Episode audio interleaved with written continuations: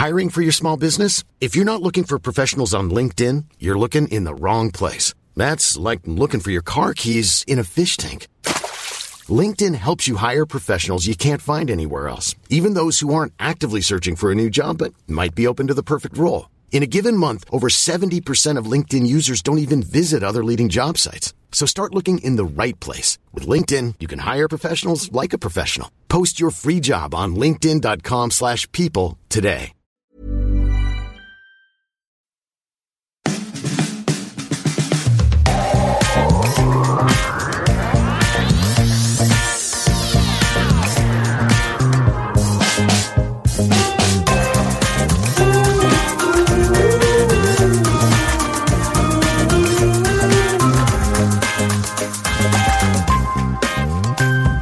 Das ist Feminismus mit Vorsatz, der Podcast rund ums F-Wort mit mir, Laura. Mit Feminismen in Aktion, einer Reihe in der Reihe, in der Feministinnen von ihrer feministischen Reise erzählen. Das heißt, das, was ich hier über Folgen und Folgen versucht habe darzulegen, machen wir hier in einer Folge mit einer wunderbaren Gästin. Theresa Bücker ist Journalistin und Autorin. Ihr Buch Alle Zeit ist zu meiner Verwunderung ihr erstes Sachbuch, denn irgendwie bin ich schon seit Jahren gewohnt, ihre Texte zu lesen. Aber stimmt, das waren vor allem ihre Kolumne namens Freie Radikale im SZ-Magazin und ihr Newsletter Zwischenzeit in. Außerdem schreibt Theresa für verschiedene Sammelbände, wie zum Beispiel das sehr zu empfehlende Buch Unlearn Patriarchy, in dem sie sich über Unlearn Family Gedanken macht. Was mich an ihrer Arbeit fasziniert, seit Jahren schreibt sie unermüdlich aus einer feministischen Perspektive und trotzdem scheint sie nicht nur linke Bubbles zu erreichen. In ihrem Buch liegt das vermutlich daran, dass sie an einer größtmöglichen Gemeinsamkeit aufzuzeigen versucht, was schiefläuft, an unserer Zeit. Denn wir alle haben nur diese 24 Stunden. Und vermutlich kennen wir alle das Gefühl, zu wenig Zeit zu haben. Trotzdem gibt es eklatante Unterschiede, wenn es darum geht, wie wir unsere Zeit nutzen können. Wer kann denn täglich frei über die eigene Zeit verfügen und wer nicht? Wessen Zeit wird ständig von anderen beansprucht? Wer muss unendliche Wartezeiten für Amtsgänge dulden? Und wer kann behaupten, Freundinnen mehr als einmal die Woche zu treffen?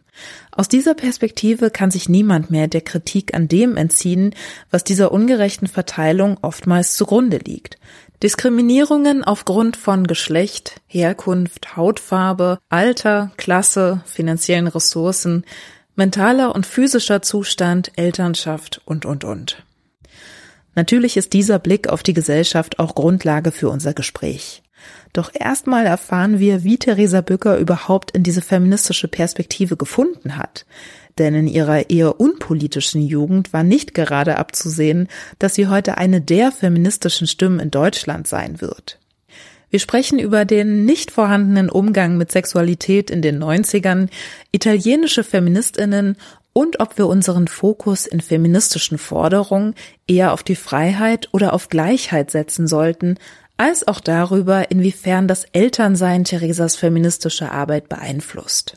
Das Feminismen in Aktion Interview beginnt, wie immer, mit einem Audioschnipsel, der den Beginn von Theresas feministischer Reise beschreibt. Los geht's!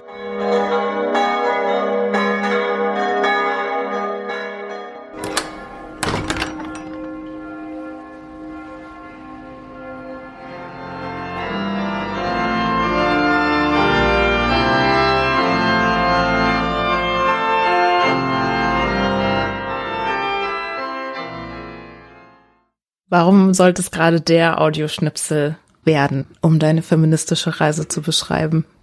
Ich habe für mich selber immer überlegt, wo das eigentlich angefangen hat und ob ich einen Schlüsselmoment überhaupt identifizieren kann. Und ich konnte dann tatsächlich so weit zurückgehen und hatte natürlich damals noch nicht den Begriff Feminismus. Aber ich bin in einem sehr katholischen Umfeld in einer Kleinstadt in Nordrhein-Westfalen aufgewachsen und habe mich über die Abwesenheit von Frauen in der Kirche gewundert. Und das war in den 80er Jahren, in denen ich geboren bin, noch so, dass auch Mädchen keine Messdiener werden durften. Und ich das so gerade noch mitbekommen habe, dass mein Bruder das hätte machen können und ich nicht. Und das war natürlich prägend, als Kind am Sonntag in den Gottesdienst zu gehen und da andere Kinder zu sehen, die quasi beim Gottesdienst mithelfen durften. Das waren nur Jungen. Alle Akteure rund um den Altar waren Männer. Und das hat mich auf jeden Fall schon als sehr kleines Mädchen, so mit fünf, sechs, hat mich das skeptisch gemacht. Und ich kann die Zeit natürlich nicht genau erinnern, aber ich denke schon, dass ich meinen Eltern Fragen gestellt habe darüber, warum das so ist und offenbar keine befriedigende Antwort bekommen habe, die es natürlich auch nicht gibt, weil es gibt keine gute Erklärung dafür. Und ich denke, das hat so meinen Blick geprägt, so durch die Welt zu gehen und, und ähnliche Situationen wiederzuerkennen und mich zu fragen, warum das so ist und wie sich das verändern ließe. Ungleichgewichte oder Ungerechtigkeiten, die, die auf den ersten Blick nicht erklärbar sind, weil zum Feminismus bin ich ja wirklich erst wesentlich später gekommen und würde nicht sagen, dass ich ab da Feministin war, aber mir sind solche Sachen immer aufgefallen. Und wenn du sagst, deine Eltern konnten dir damals keine zufriedenstellenden Antworten geben, was würdest du denn sagen, welche Menschen oder vielleicht Orte oder Medien waren dann auf deinem späteren Weg prägend, die dann vielleicht tatsächlich erste zufriedenstellendere Antworten oder Erklärungen geben konnten für das, was du da schon lange beobachtet hast an Ungerechtigkeiten? Die gab es lange gar nicht. Also das das ist eine Frage, die ich mir heute sehr stark stelle, wo ich heute, so alt wie ich jetzt bin, eigentlich stehen würde, hätte es damals soziale Medien gegeben und hätte, hätte ich als Kind und Jugendliche schon so weit in die Welt blicken können, wie es Jugendliche heute können, weil ich bin sicherlich eine der ersten digitalen Generationen, weil als ich jugendlich war, es gerade losging, dass man auch zu Hause einen Computer hatte und ins Internet gehen konnte und zumindest so ein bisschen mehr mitbekam, als vielleicht der Schulunterricht oder die eigene Stadtbücherei einem geboten hat. Aber das war trotzdem noch sehr, sehr limitiert. Und die, die 90er, in denen ich Schulkind war, das war keine feministische Zeit. Also ich bin groß geworden mit ja eigentlich so im Jahrzehnt äh, der Girl Power, würde ich sagen. Also Spice Girls waren auf jeden Fall ähm, zu meiner Schulzeit haben die sich gegründet und kamen auf und ich bin die ganze Schulzeit über, weil das auch das war, was Kindern damals erzählt wurde, damit aufgewachsen. Du kannst alles werden, was du willst. Und eigentlich war die Erzählung, dass es keine Ungleichheiten und unterschiedliche Chancen für, für Menschen gibt. Und ich glaube zum einen über die Beobachtungen in der Kirche, aber auch was sonst in meinem Umfeld passierte, wie, wie vielleicht auch Mädchen und Jungen doch in Nuancen unterschiedlich behandelt worden sind und auch, auch andere Diskriminierungskategorien. Aber ich hatte die Sprache da nicht für. Also ich glaube, man kann das wirklich am besten mit Unwohlsein und, und Irritation beschreiben, weil es weder in der Schule thematisiert wurde, welche Ungerechtigkeiten es gibt, dass es überhaupt Diskriminierung gibt. Und darauf bin ich erst sehr spät gestoßen. Deswegen würde ich meine, meine Jugend da fast als unpolitisch bezeichnen. Und diese Entdeckung der Sprache, kannst du das jetzt im Nachhinein noch nachvollziehen, wann und wie das dann vonstatten gegangen ist? Nee, das kann ich überhaupt nicht nachvollziehen. Das ist wirklich eigentlich so ein, so ein fließender Prozess gewesen. Es würde mich interessieren, wie es, anderen Leuten ergeht, aber dass, dass Feminismus heute wieder ein Thema ist, das hat sich ja wirklich langsam entwickelt. Die ersten Berührungspunkte hatte ich sicherlich über Blogs in so Mitte der 2000er, als auch in Deutschland jüngere Frauen angefangen haben, über Feminismus zu bloggen, es amerikanische Blogs gab. Aber ich kann mich nicht erinnern, dass dass mich da irgendwas besonders beeindruckt oder fasziniert hat oder ich Aha-Momente hatte. Das war wirklich eher ein schleichender Prozess. Aber ich habe eben auch, ich habe nicht Gender Studies oder etwas in die Richtung studiert und bewusst damit die Auseinandersetzung gesucht. Ich würde eher sagen, es kam von, von allen Seiten. Es war überall und nirgendwo. Und was würdest du sagen, welche Art von Feminismen waren das? Welche, welche feministischen Forderungen haben dich da zuerst erreicht? Welche Themen ging es da?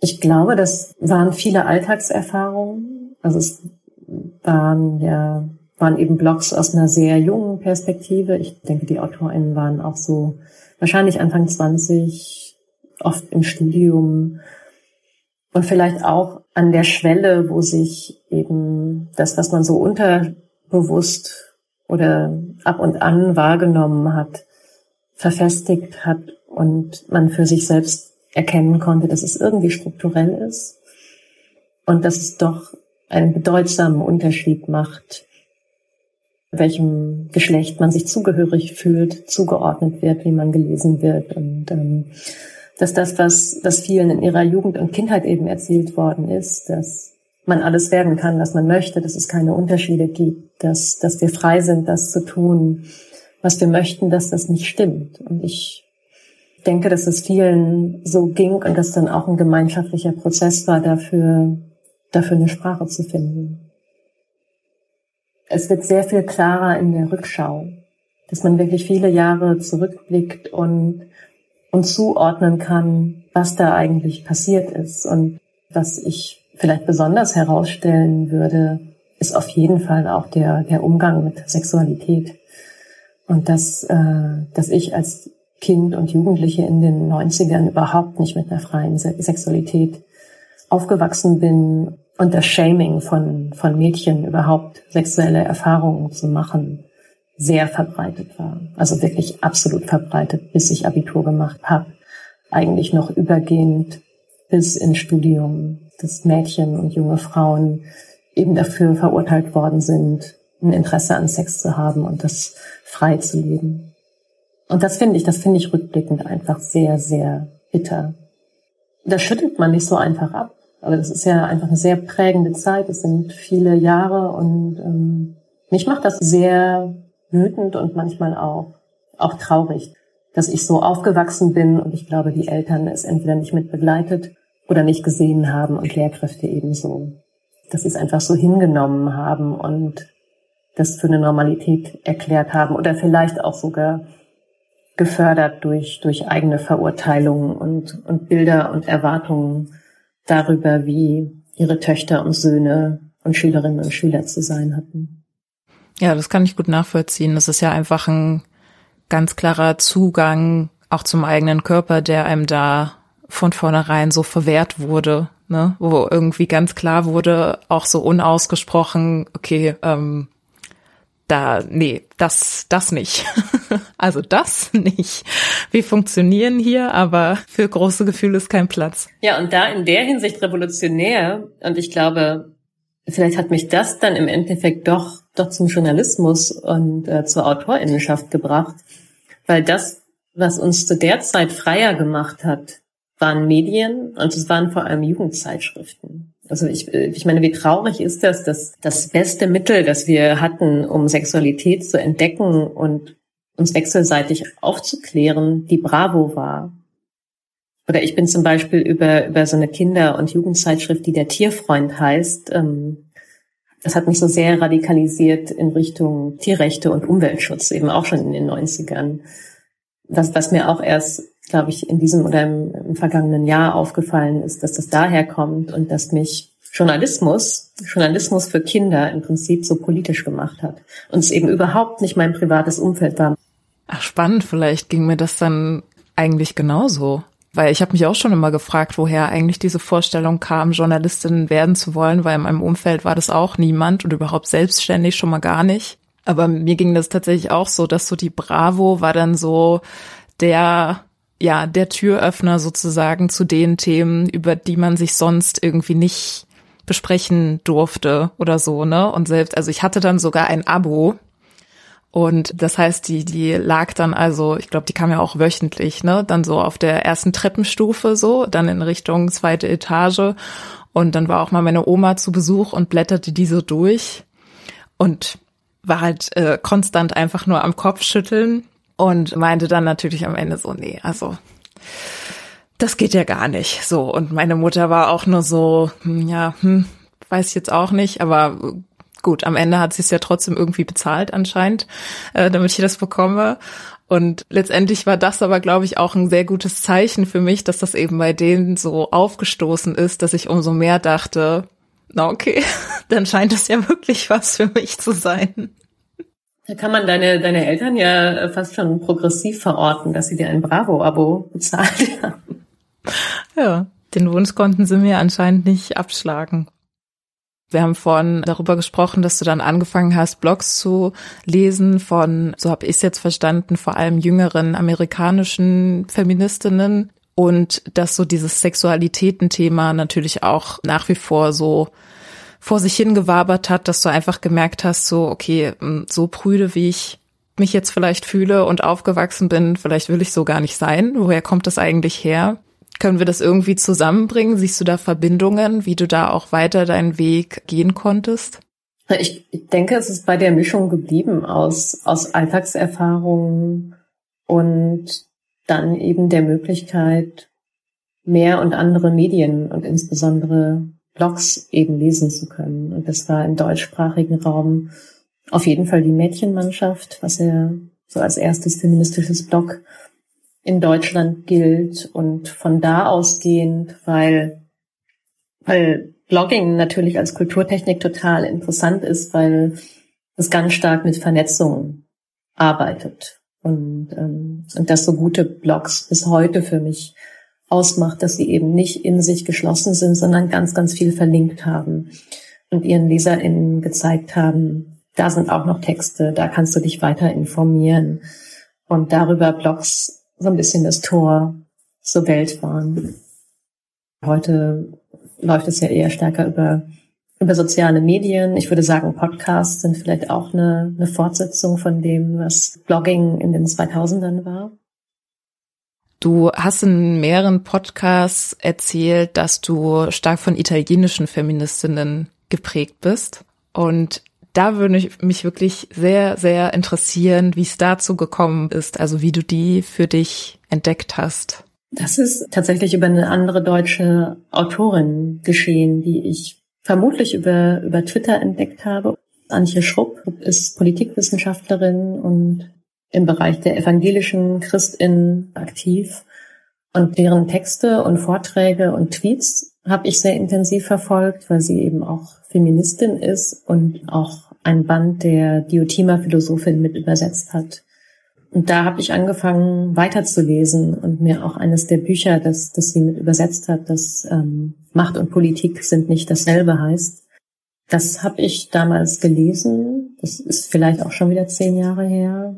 Und das waren Texte und Gedanken, die ich sehr spannend fand, in denen ich mich wiedergefunden habe, die mich angeregt haben und ähm, wo ich Ideen mitgenommen habe, die mich, die mich bis heute begleiten und die so, ja, die, die auf jeden Fall mein Verständnis von Feminismus auch, auch prägen. Und das ist ganz, ganz stark, dass es im Feminismus um Freiheit geht und sich das abhebt von, von Gleichberechtigung und Gleichstellung. Also dass es im Kern um was Größeres geht darum, eine eigene Vorstellung davon zu entwickeln, was ist Freiheit für mich und dass es niemals darum gehen kann, die Maßstäbe, die man vorfindet in der Welt, als das Beste zu betrachten, was man auch, auch erstrebenswert findet. Und das ist dann der Unterschied, Feminismus als Freiheitspraxis zu sehen oder als Strategie für Gleichberechtigung. Weil die Diotima PhilosophInnen und die, die Mailänder FeministInnen eben in, in ihren Texten ganz klar gesagt haben, die männlichen Maßstäbe, die wir in der Welt vorfinden, zu erreichen, das kann nur ein erster Schritt sein, aber wir müssen uns fragen, was wir eigentlich selber wollen und wie wir Freiheit und unsere Vorstellungen vom Leben für uns selbst definieren. Für mich ist das einer der wichtigsten Gedanken für mein Verständnis vom Feminismus, das ganz klar zu sehen und immer wieder zu fragen, das, was ich zu wollen meine, ist das überhaupt das, was ich will? Und warum glaube ich das? Und wer hat sich das eigentlich ausgedacht? Und ich glaube, das ist so ein, ähm, ja, auf jeden Fall ein Konfliktpunkt auch in, im aktuellen feministischen Verständnis, oder was man sich einfach selbst fragen kann. oder was eben auch das politische Verständnis von Feminismus prägt, was ja Gleichberechtigung als politischer Auftrag ist, wo wir uns eigentlich einpassen sollen in eine Welt, die von und für Männer entworfen wurde.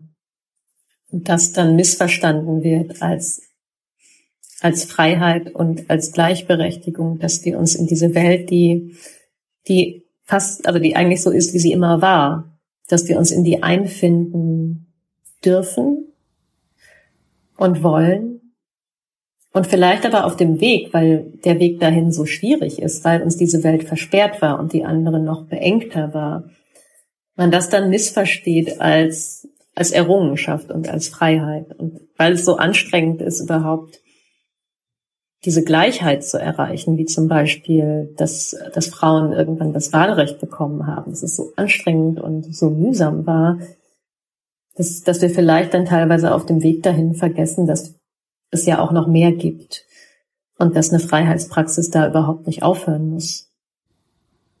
Ich finde das sehr spannend und versuche das gerade mit Gedanken zusammenzubringen, mit denen ich mich jetzt in meiner letzten Folge beschäftigt hatte. Und zwar hatte ich da so ein bisschen für mich entdeckt, genau, dass es ja von Emanzipationsbewegungen eben immer diese zwei Ziele gibt, also Freiheit und Gleichberechtigung. Und dass aber oft dann eins von beiden so ein bisschen überbetont wird. Und dass jetzt gerade, also ich zitiere da jetzt vor allem Gedanken von Alice Hasters aus ihrem Podcast, dass vor allem jetzt bei diesem Choice Feminism die individuelle Freiheit so überbetont wird und eben vergessen wird, dass wenn wir auch Gleichberechtigung haben wollen, dass das eben auch bedeutet, dass manche ihre Freiheit sogar einschränken müssen, damit es allen gut gehen kann. Und genau, das, das war für mich neulich dann so ein, ah, ah, ja, stimmt, ja klar, um diese zwei Pole geht's immer. Jetzt sagst du, du würdest sogar noch mal viel mehr auf die Freiheit schauen, aber du meinst ja damit nicht diese individuelle Freiheit, ne? Das ist ja dann die Frage, die anschließt, ob es überhaupt so etwas wie eine individuelle Freiheit gibt. Weil das ist, ich würde sagen, das ist ein Missverständnis oder eben auch gerade ähm, die Freiheit im öffentlichen Diskurs ja umgedeutet wird zu etwas, was eine kollektive Freiheit fast ausschließt.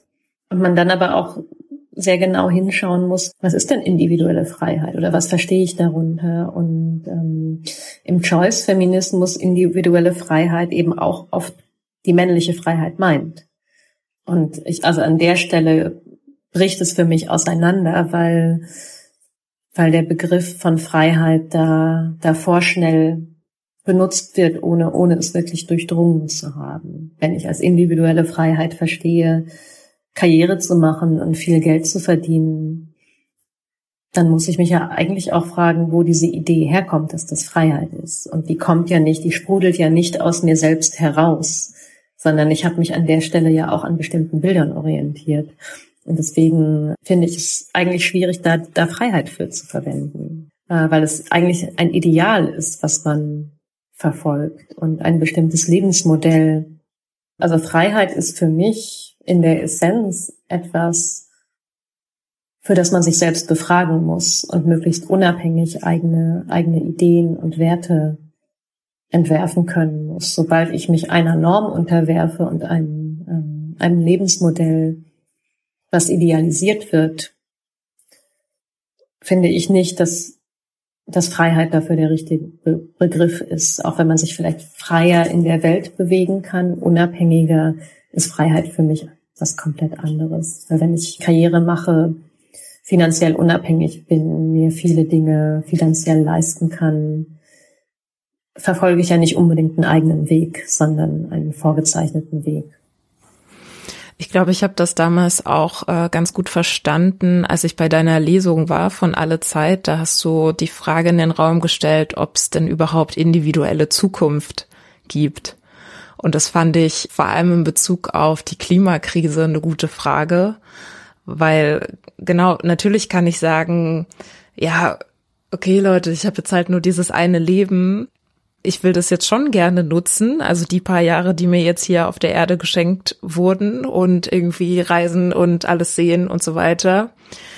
Aber da ist ja dann eben auch die Frage, gibt es diese individuelle Zukunft überhaupt? Kann man sich so entkoppeln von den Menschen, die um einen sind und den Kontexten?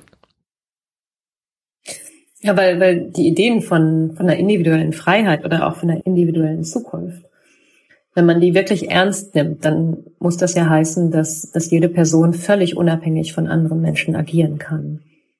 Und das kann man eigentlich nur, wenn man ganz alleine auf einer einsamen Insel lebt. Und dann muss man in der Lage sein, sich selbst zu versorgen. Dann ist man wirklich ganz alleine für alles, alles zuständig. Das wäre eben ähm, so, wenn ich individuelle Freiheit leben möchte, dann ist es das. Dann darf ich auf niemanden angewiesen sein. Dann darf ich niemanden beanspruchen, von dem ich etwas brauche. Und so lebt aber keiner von uns. Und wenn jetzt Freiheit gleichgesetzt wird mit 200 kmh auf der Autobahn fahren dürfen, dann muss diese Autobahn erstmal gebaut werden, genau wie das Auto. Ich muss mich einfügen in die anderen Menschen, die auf dieser Autobahn fahren und mich nach Möglichkeit nicht gefährden. Und daran sieht man eigentlich schon, dass Freiheit nur im Zusammenspiel mit anderen überhaupt entstehen kann. Und ich würde jetzt sagen, zum Beispiel bei der Frage des Tempolimits, da das gerade in den letzten Monaten immer wieder mit Freiheit gleichgesetzt wurde, was mich wirklich ärgert und wo ich sagen würde, ja, das, was du da machst, das ist vielleicht Spaß und Freude. Es kann viel Spaß machen, schnell zu fahren. Aber Freiheit ist etwas komplett anderes. Also Freiheit hat für mich immer eine politische Ebene, aber ähm, schnelles Autofahren mit Freiheit gleichzusetzen, das finde ich intellektuell sehr unterkomplex. Und ähm, ich finde, da sollten wir differenzieren, macht mir etwas Spaß oder ist es Freiheit? Um mal die Diskussion so ein bisschen auf ein anderes Level heben zu können. Es ist ja überhaupt nichts dabei, Spaß haben zu wollen. Das ist ja völlig legitim, aber Freiheit ist dann für mich doch doch wesentlich größer. Und das würde ich eben auch als Basis von einem Freiheitsverständnis voraussetzen, dass Freiheit immer in Beziehungen zu anderen Menschen entsteht. Man kann sich aus diesen Bezügen nicht rausnehmen. Deswegen müssen wir Freiheit in diesen Beziehungen denken lernen für mich. Und das ist eben auch bei der, bei der Klimakrise und auch bei Gleichberechtigung wichtig, dass man in der Lage ist, um sich rumzuschauen und zu gucken, wie greifen meine Freiheiten mit denen von anderen ineinander. Und dann eben, wie beschränke ich auch andere Menschen, wen brauche ich, um frei leben zu können. Und da kommt man eigentlich immer dabei an, dass man erkennen muss, in wie vielen unterschiedlichen Beziehungen man, man zu Menschen steht. Und dass es einfach sehr kurz gedacht ist, zu glauben, dass man individuelle Freiheit einfach so leben oder sich kaufen kann und dass das nichts mit anderen zu tun hat. Es ist, es ist einfach ein grundfalscher Gedanke. Ja, Freiheit kaufen beziehungsweise Zeit kaufen, ne? Also wo wir so ein bisschen bei deiner feministischen Arbeit wären und auch dein Buch, was ähm, rausgekommen ist, da meintest du auch in ich habe so viele Interviews von dir gehört, keine Ahnung. Also wahrscheinlich auch in Freiheit Deluxe so dieses Verständnis von, man kann sich nicht einfach Zeit kaufen, man kauft sich ja immer Menschen, die da irgendwie dranhängen. Ja, und ähm, aber aber offenbar ist das ein ziemlicher Gedankenprozess, um da hinzukommen, weil das habe ich auch jetzt in, in diesen Diskussionen oder auch in Reaktionen auf das Buch oft gehört, dass insbesondere Frauen dann auch sagen, aber ich kann mir doch Zeit dazu kaufen. Und es sollte doch jeder Mensch ähm, in einer idealen Welt in der Lage sein, sich Zeit dazu zu kaufen. Und, und das, äh, das hat mich eben mit auch zu dem Buch gebracht, oder das war mir da ein sehr wichtiger Punkt, eben das ganz deutlich zu machen, dass, dass wir Zeit als abstrakte Zeit überhaupt nicht kaufen können, weil was wir in dem Moment kaufen möchten, sind in der Regel Dienstleistungen, die von anderen Menschen erbracht werden. Das heißt, da bin ich auch schon wieder mit einer Person in Verbindung, wenn ich mir über Dienstleistungen Zeit versuche freizuräumen, weil beispielsweise eine andere Person meine Wohnung putzt oder ähm, eine bezahlte Person abends auf mein Kind aufpasst, das von der Kita abholt. Also ich finde es legitim, natürlich sich Unterstützung zu holen weil wir eben alles, nicht alles alleine machen können. Wir sind eine arbeitsteilige Gesellschaft. Das ist ganz normal. Es ist überhaupt nicht verwerflich, sich Aufgaben zu teilen.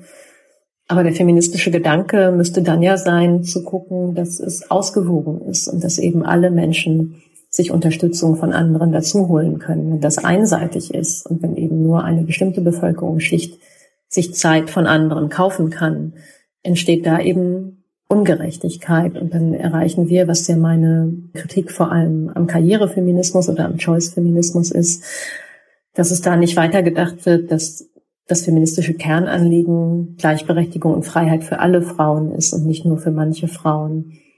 Und wir an der Stelle nicht aufhören dürfen, weiterzudenken, weil eine Person vielleicht in der Lage ist, sich, sich Dienstleistungen dazu zu kaufen, die andere aber nicht und dann eben unter anderem zeitarm ist, weil sie sehr viel Arbeit aufwenden muss, um ihr Leben zu gestalten.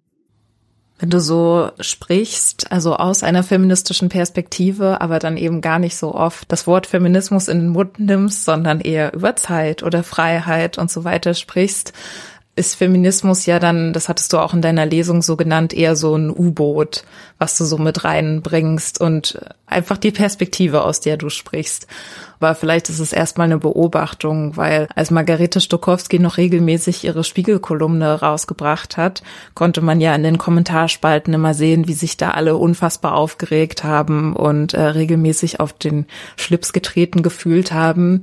Bei den Texten, die du so verfasst, habe ich nicht das Gefühl, dass das diese Reaktionen auslöst. Wie erklärst du dir das? Hm. Also zu, zu deiner, deiner ersten Frage, warum Feminismus nicht, nicht so stark im Vordergrund steht, das hatte ich für das Buch bewusst so gemacht, weil, weil Zeit für mich ein großes Gesellschaftsthema ist, was, was alle angeht und ähm, was auf keinen Fall nur aus einer weiblichen und feministischen Perspektive diskutiert werden sollte. Und natürlich habe ich auf alles, über das ich nachdenke und schreibe, eine feministische Perspektive, weil es für mich auch Feminismus ist im Kern die Gesellschaftspolitik, die alle Menschen weiterbringt, würde ich sagen. Aber ich wollte bei dem Buch eben auch ganz bewusst, dass sich möglichst viele Menschen davon angesprochen fühlen. Also eigentlich ist das Label so ein bisschen egal, finde ich. Weil sich, wenn man, wenn man über Gerechtigkeit nachdenkt, landet man so oder so beim Feminismus.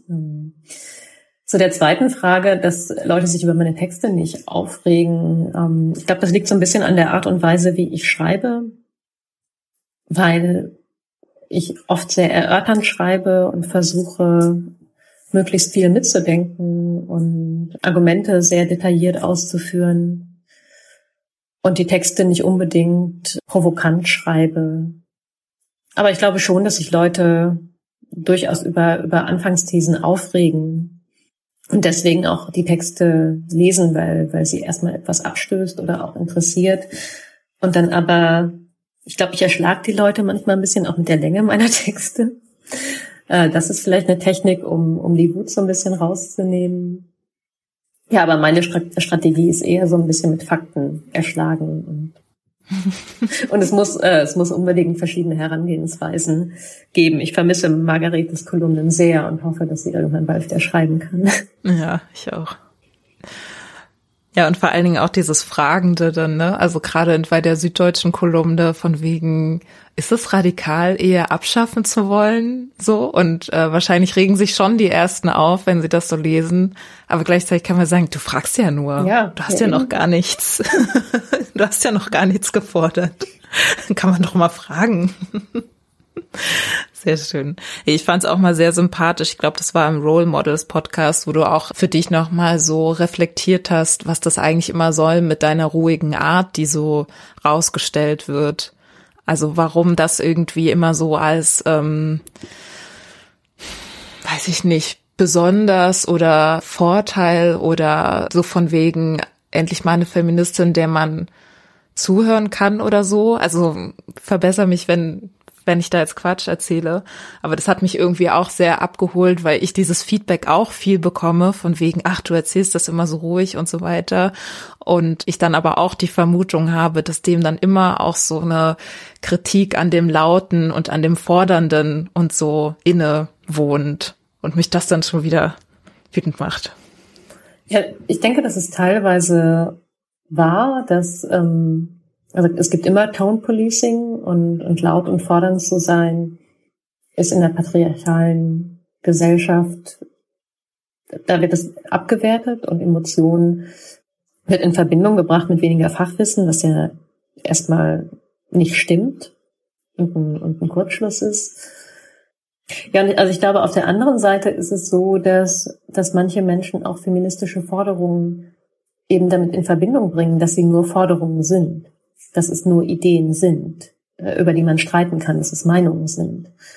Und, und das stimmt ja für die allermeisten feministischen Analysen nicht, weil eben sehr, sehr viel Wissen und Forschung und Fakten dahinter stehen, die man gut ähm, durchargumentieren kann.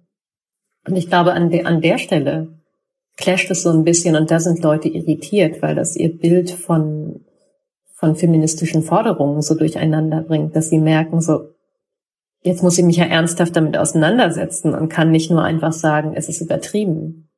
Und vielleicht kommt daher die Kritik an der ruhigen Art, dass, dass da manche Leute erstmal gar nicht wissen, wie sie das einordnen sollen, weil sie merken, dass feministische Perspektiven ganz, ganz viel Substanz haben und man die sich nicht einfach ausdenken kann, sondern da wirklich Arbeit auch drin steckt. Hm.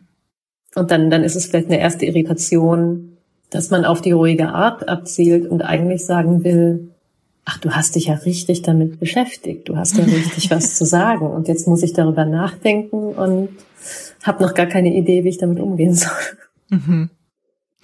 Ja, irgendjemand hat auch mal zu mir gesagt, wenn du nicht aneckst, dann bewegst du nix, was mich natürlich da erstmal so ein bisschen entmutigt hat, weil genau, ich jetzt, also wenn man anecken jetzt mit, ja, man bekommt da irgendwelche wütenden E-Mails oder sowas gleichsetzt, dann, ja, dann eck ich nicht an.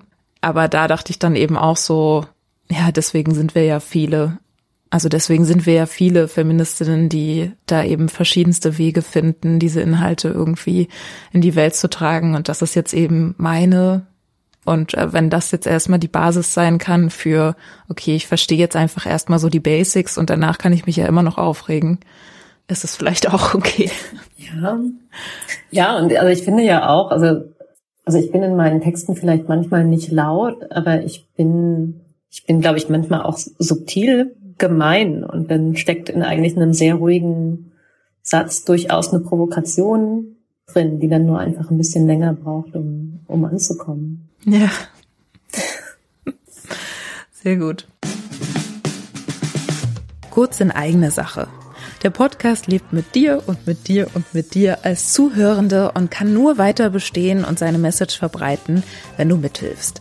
Zum Beispiel kannst du den Podcast bewerten, weiterempfehlen oder via Steady, PayPal oder Direktüberweisung finanziell unterstützen. Danke. Bei Steady gibt's jetzt übrigens auch echte Dankeschöns für deine Mitgliedschaft in analog. Das liegt unter anderem daran, dass es neue Feminismus mit Vorsatzsocken gibt. Neben den gewohnten weißen und schwarzen Socken sind nun auch fliederfarbene im Shop erhältlich, zumindest bis der Shop im April noch mal kurz Urlaub macht. Den Link dazu findest du in den Show Notes. Außerdem habe ich ein Feedback zur letzten Doppelfolge rund um Heiraten, Ja oder Nee bekommen, auf das ich kurz eingehen möchte. Dabei ging es um meine Aussage, dass Frauen, die sehr viel Care-Arbeit übernommen haben und die sich dann mit 50, 55 Jahren scheiden lassen, nicht mehr fett Karriere machen können. Die Hörerin fand, dass das nicht stimmt und dass es schön wäre, wenn ich auch ältere HörerInnen ansprechen würde und nicht nur junge. Das kann ich verstehen. Denn wenn ich darüber nachdenke, ist das einfach so ein Narrativ, was ich nachgelabert habe. Mit 50 kannst du nichts mehr wuppen. Ich wollte damit niemanden entmutigen oder verärgern. Es stimmt, oft wird es im Zusammenhang mit Ratschlägen an junge Frauen rausgehauen, dass sie sich eben nicht von einem Ernährer abhängig machen sollen und so weiter. Ich versuche, meinen Altershorizont zu erweitern und finde auch diese Gegenerzählung, dass es mit 50 eben auch erst so richtig losgehen kann, sehr bestärkend. Danke dafür. Ich frage die Interviewpartnerin immer, was ich die nächste Gästin fragen soll. Und Poliana Baumgarten hat das letzte Mal eine Frage gestellt. Ich lese sie einfach mal kurz vor. Sollten wir selbst wirksam sein oder uns darauf besinnen, dass wir kollektiv und als Gemeinschaft, die vom Patriarchat unterdrückt werden, zusammen eine politische Vision entwickeln? Beides, würde ich sagen, oder? Mhm. Also ich finde, es schließt sich ja nicht aus. Oder, und das, ich glaube, das macht man ja auch so oft in Diskussionen auf, dass Dinge sich gegenseitig ausschließen sollen. Das ist ja nicht so. Also wenn, wenn ich dafür plädiere, sich gemeinschaftlich zu organisieren und aktiv zu werden, ist das ja überhaupt kein Argument, sich auch gut um sich selbst zu kümmern. Es greift ja, es greift ja eigentlich ineinander. Dann wäre ähm, jetzt auf jeden Fall noch der Raum, wenn du noch irgendwas hinzufügen möchtest, irgendwas, wo du denkst, das haben wir jetzt noch gar nicht angetastet, das sollte aber in der Aufstellung deiner feministischen Reise auf jeden Fall auch noch Teil sein. Also ich würde auf jeden Fall noch mal kurz darüber sprechen, was so das Elternwerden verändert. Also ein Kind zu bekommen hat auf jeden Fall und ähm, das ist nicht die Initialzündung fürs Buch gewesen, aber es hat einfach so stark verändert, wie viel Zeit ich habe und was das an der politischen Arbeit und insbesondere an der feministischen Arbeit, die ich machen kann, verändert hat. Weil ich erinnere das sehr genau, dass damals, als ich gerade mein erstes Kind bekommen hatte, gab es das Hashtag ausnahmslos. Das war rund um die Übergriffe in Köln in der Silvesternacht. Und äh, wir hatten da schon lose feministische Gruppen, ähm, die immer wieder zusammengearbeitet haben. Und in der Zeit haben die ersten eben von uns angefangen, eigene Kinder zu haben. Und wir haben an den feministischen Projekten eigentlich immer spät am Abend, nachts und am Wochenende gearbeitet, bevor wir Kinder hatten, weil feministische Arbeit eben sehr oft on top von, von Lohnarbeit passiert. Und mit den mit den eigenen Kindern war diese Zeit plötzlich nicht mehr vorhanden. Und das hat das feministische Engagement in den Gruppen, in denen ich aktiv war, unheimlich geschwächt. Und darüber denke ich viel nach, wie, wie das vielleicht andere, die, die gerade selbst noch in der Phase davor sind, für sich anders organisieren können, wie man dem vorbeugen kann. Und für mich hängt das natürlich viel damit zusammen, dass eben das politische Engagement sehr stark in der Freizeit stattfindet und in der Zeit, die, die irgendwie noch übrig ist, die aber an dem Punkt, wo man Sorgeverantwortung übernimmt, und das müssen ja nicht nur Kinder sein, das können auch Angehörige sein, die auf Pflege angewiesen sind oder, oder Freundinnen, die krank werden, dass es wegbricht, weil die Erwerbsarbeit eben so dominant ist. Und das ist dann aus meiner Sicht eben auch eine Herausforderung für alle politischen Bewegungen, die Klimabewegung gerade auch, weil es ja ganz, ganz stark junge Leute sind, die gerade noch in der Ausbildung sind. Wie man das organisiert, dass dieses Engagement nicht wegbricht mit der Sorgeverantwortung. Das ist deswegen für, für alle politischen Vorhaben und eben auch für den Feminismus ist so wichtig, dass wir uns Zeit dafür erkämpfen, die eben neben den anderen wichtigen Aufgaben und Bedürfnissen allen zur Verfügung steht. Und ich glaube, das ist genau dieses Umsehen lernen, was ich eben angesprochen habe, dass ich versuche, mich jetzt umzublicken und zu gucken, was bewegt denn gerade vielleicht 20-Jährige. Und ich das in der jüngeren Phase aber nicht getan habe, weil, weil der intergenerationelle Austausch eben nicht so ausgeprägt ist und mir überhaupt nicht klar war. Und das ist so lustig oder auch komisch, dass es ja allen Leuten wieder passiert, dass die Dimension davon, was, was in eine andere Lebensphase überzutreten, zum Beispiel mit einem Kind heißt, dass wir Theorie und Praxis da einfach nicht zusammenbringen und dass das Einschneidende davon nicht absehen können. Und ich würde es überhaupt nicht negativ framen, aber es ist, war einfach eine sehr starke Veränderung und das hat eben für, für die politische Arbeit und die, die Gruppen, in denen ich aktiv war, und in denen wir alle aktiv sind, eben ganz, ganz viel verändert und da auch die Wucht rausgenommen. Und wenn wir da hands-on so ein bisschen reingehen, hast du schon Ideen, äh, wie man hätte vorbeugen können? Na, also in jedem Fall mit einer anderen Zeitkultur, die Erwerbsarbeit nicht so stark zentriert.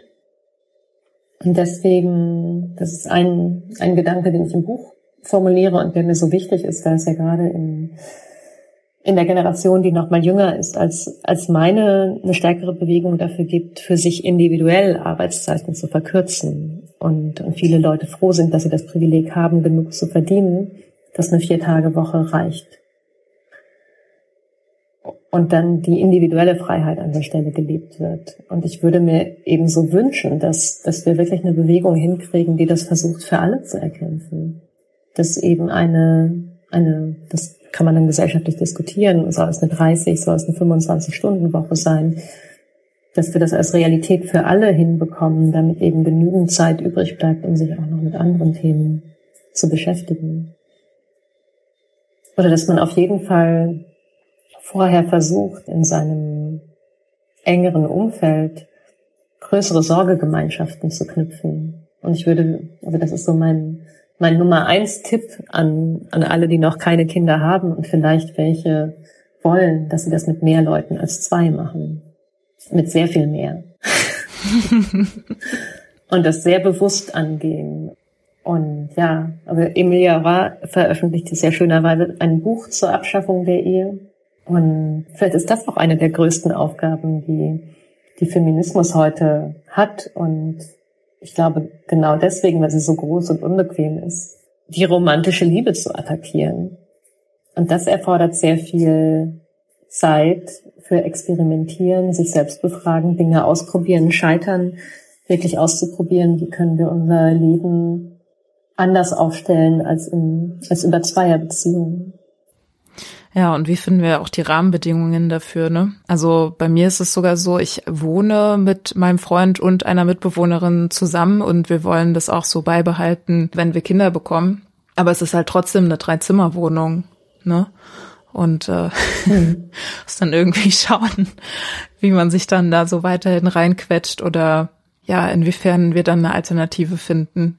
Das ist wirklich was, was mich auch sehr beschäftigt, einfach diese realen Grenzen, denen man dann halt ausgesetzt ist, weil wenn ich mir vorstelle, dass dann eben Care-Arbeit dazukommt, mache ich mir auf jeden Fall ja einfach echt Sorgen, ne? Also wie wie das wie sich das ausgehen soll, weil es ist natürlich trotzdem erstmal zusätzlich etwas, was dazukommt, weil ich jetzt also vielleicht ist das dann etwas, was man vorbereiten sollte, dass Care eben nicht etwas ist, was dann erst mit Kindern dazu kommt, sondern eben was, was auch schon vorher selbstverständlich ist, ne? Also, dass man dann nicht so schockiert davon ist, ach so, ach, das ist auch noch ein Lebensbereich, um den man sich jetzt sorgen darf, den man jetzt noch irgendwie reinquetschen darf, sondern dass das äh, selbstverständlicher Teil wird, ne?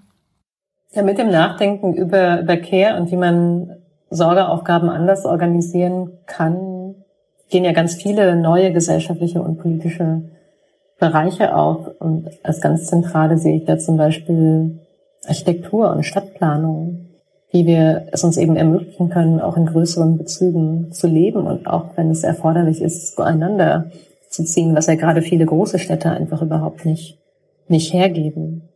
Und das eben dann auch bewusst in, in dem Nachdenken über die eigene Erwerbsbiografie mitzudenken, weil da ist uns eben auch eigentlich eine Lüge aufgetischt worden, weil wir mit der Erwartung oder auch der Selbstverständlichkeit oft auf die eigene berufliche Laufbahn schauen, mobil zu sein, umziehen zu können, in die Welt zu gehen und das aber an dem Punkt, wo Menschen sich entscheiden, Familien zu gründen oder auch die Eltern pflegen zu wollen, obsolet wird und dem eigentlich diametral entgegensteht, dass, dass diese Freiheit in die Welt hinauszugehen, der Art und Weise, wie wir Sorgeverantwortung organisieren, einfach widerspricht und wir uns eben da überlegen, wie können wir das zusammendenken, wie können wir, wenn wir mit Kindern und Jugendlichen darüber sprechen, wie sie ihr Leben gestalten können und wollen, das mit einfließen lassen. Und da ist ja mein Kritikpunkt, dass, dass das Nachdenken über, wie wollen wir eigentlich leben, mit welchen Menschen, in welchen Beziehungen überhaupt keine Rolle spielt oder dann eben nur darauf fokussiert wird, eine Partnerin, eine Partnerin, einen Partner zu haben, eben mit einer Person, sich um eine Person zu drehen. Aber wie halte ich Kontakt zu Freundinnen? Wie werde ich mit Kindern leben? Wie mit Angehörigen? Das so ganz stark ausgeblendet wird. Ja, das fand ich in deinem Artikel zu Unlearn Family sehr schön dargestellt, dass du da irgendwie meintest, naja, im Kindergarten wird man ja jetzt nicht ständig dazu aufgefordert, zehn verschiedene Familienkonstellationen zu malen. Und das ist, glaube ich, dann auch nochmal eine Herausforderung an Feminismus, die, die es sich lohnt, immer mitzudenken, weil wir bei vielen Themen wird ja immer gesagt, ja, wir müssen das in den Kindergärten und Schulen mehr unterrichten. Und dann verändert sich alles. Und ich würde immer sagen, ja, das ist total wichtig, das müssen wir alles unbedingt tun.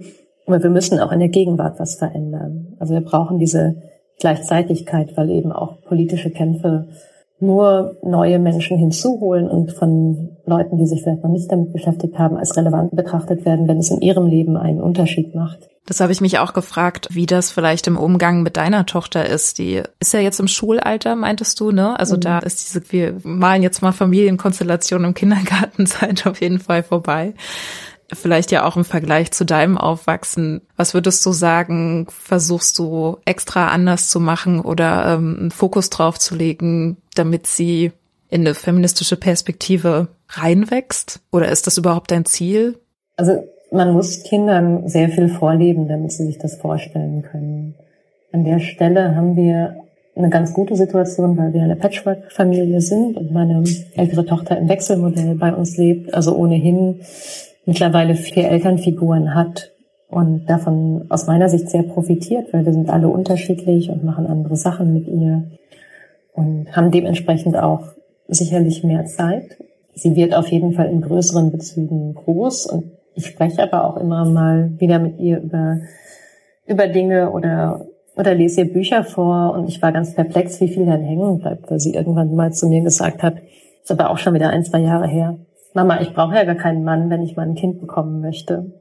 Und, und ich glaube, das verändert wahrscheinlich schon sehr viel darin, wie Kinder, die dieses Wissen an die Hand bekommen, auf die Welt blicken und dass sie sich andere Dinge vorstellen können. Und deswegen findet da sicherlich im Kleinen auch eine große Veränderung statt.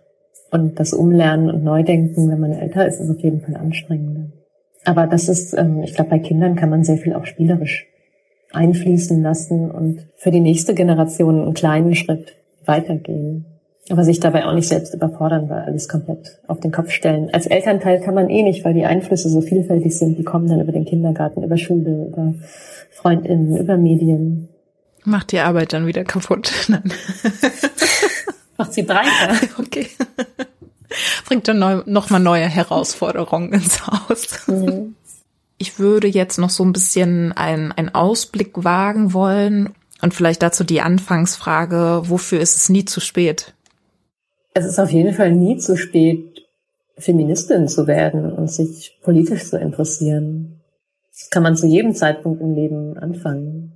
Ich finde, bei allen Haltungsfragen kann man das so anwenden. Es ist ja nie falsch, nochmal zu erkennen, dass man, dass man jetzt plötzlich anders über Sachen nachdenkt. Mhm. Also das wünsche ich Menschen, dass, dass sie keine Angst davor haben, anzuerkennen und auch einen lockeren Umgang damit zu finden, dass sie vielleicht an einer Stelle falsch lagen und es heute anders sehen. Und in unseren feministischen Kämpfen, was glaubst du, ist so die größte, die aller, allergrößte Herausforderung? Ich glaube, eine ganz große Herausforderung ist offen und neugierig zu bleiben und immer um sich herumzuschauen und sich für die Kämpfe anderer zu interessieren, weil es, ich denke, auch Feministinnen durchaus leicht passiert, dass sie sich besonders für die Themen interessieren, von denen sie selbst betroffen sind oder die gerade in ihrem unmittelbaren Umfeld stattfinden und es natürlich Zeit und Arbeit erfordert, das andere auch wahrzunehmen. Und ich denke, dass das ist somit die wichtigste Technik, die man braucht, immer sehr bewusst um sich, um sich herumzuschauen und nicht zu sagen, weil ein Thema gerade für mich abgeschlossen ist, ist es für andere nicht mehr relevant. Also das über sich selbst hinaussehen, das ist einfach ganz, ganz wichtig. Und was denkst du, welche Frage soll ich meiner nächsten Gästin stellen? Was würde dich in dieser Reise, in diesen Phasen interessieren? Mich würde wirklich interessieren, wie sie auf die Generation ihrer Eltern, insbesondere der Mütter, blickt und wie sie die Rolle dieser Generation sieht und was sie sich von ihnen gewünscht hätte und aktuell wünscht. Mhm. Theresa, ich danke dir für deine Zeit, für das Gespräch. Ja, gut. Danke dir für die Einladung. Das war die Folge zu Feminismen in Aktion mit Theresa Bücker. Übrigens, auch wenn Theresas Leben so kirchlich geprägt begonnen hat, der Institution Kirche gehört sie schon lange nicht mehr an. Wer sich aber für feministische Bewegungen innerhalb der katholischen Kirche interessiert, kann sich ja mal mit der Initiative Maria 2.0 auseinandersetzen. Vergiss bitte nicht, den Podcast zu bewerten und wenn möglich finanziell über PayPal, Direktüberweisung oder Steady zu unterstützen. Ich danke Theresa Bücker für das Interview, Sascha für den Schnitt und Glenn für den Rauschfilter und verbleibe wie immer mit feministisch vorsätzlichen Grüßen. Tschüss. When you make decisions for your company, you look for the no-brainers. If you have a lot of mailing to do, stamps.com is the ultimate no-brainer. Use the stamps.com mobile app to mail everything you need to keep your business running with up to 89% off USPS and UPS. Make the same no-brainer decision as over 1 million other businesses with stamps.com. Use code PROGRAM for a special offer. That's stamps.com, code PROGRAM.